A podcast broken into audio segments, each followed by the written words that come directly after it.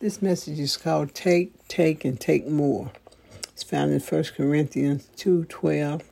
Now we have received not the Spirit of the world, but the Spirit who is from God, that we might know the things that have been freely given to us by God. As a child of the Most High God, God wants you to know the things that have been freely given to you. He wants you to receive them freely, although it cost him his son. He paid the price, but he wants you to receive the blessing freely. That is his his love toward you. Perhaps you are asking God, how is it that I don't have this blessing, and why do I have so little of that?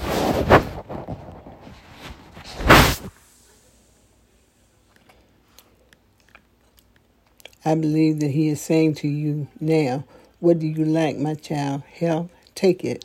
It has been paid for with the life of my son. Do you need peace of mind? My son wore the crown of thorns on his head to give it to you. Take it. Lack wisdom? Take my wisdom. Need victory? Victory is not something you attain, it's a gift to be received. Take it. Take my prosperity. Take my favor.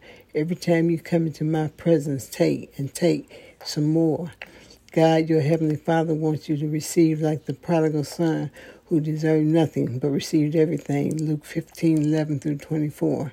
God delights in giving freely, and He delights in your receiving freely because it shows that you value and appreciate His Son's sacrifice.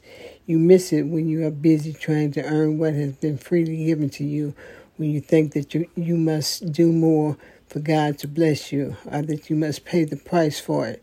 God cannot give it to you based on your works, because it is by works. It is by works. It is no longer by grace. When you try to work for it, you frustrate the grace of God and make light of Jesus' work at Calvary. My friend, the days of trying, striving, and earning are over. The days of take, take, take more have come. Take, and you will bring pleasure to God's heart. Thought for the day. God delights in you taking freely from His Him because it shows that you value and appreciate His Son, Son's sacrifice. May God bless you. Tune into KingdomMarketplaceAcademy.com where you can get uh, more education on how to live a life for Christ. Thank you. God bless you.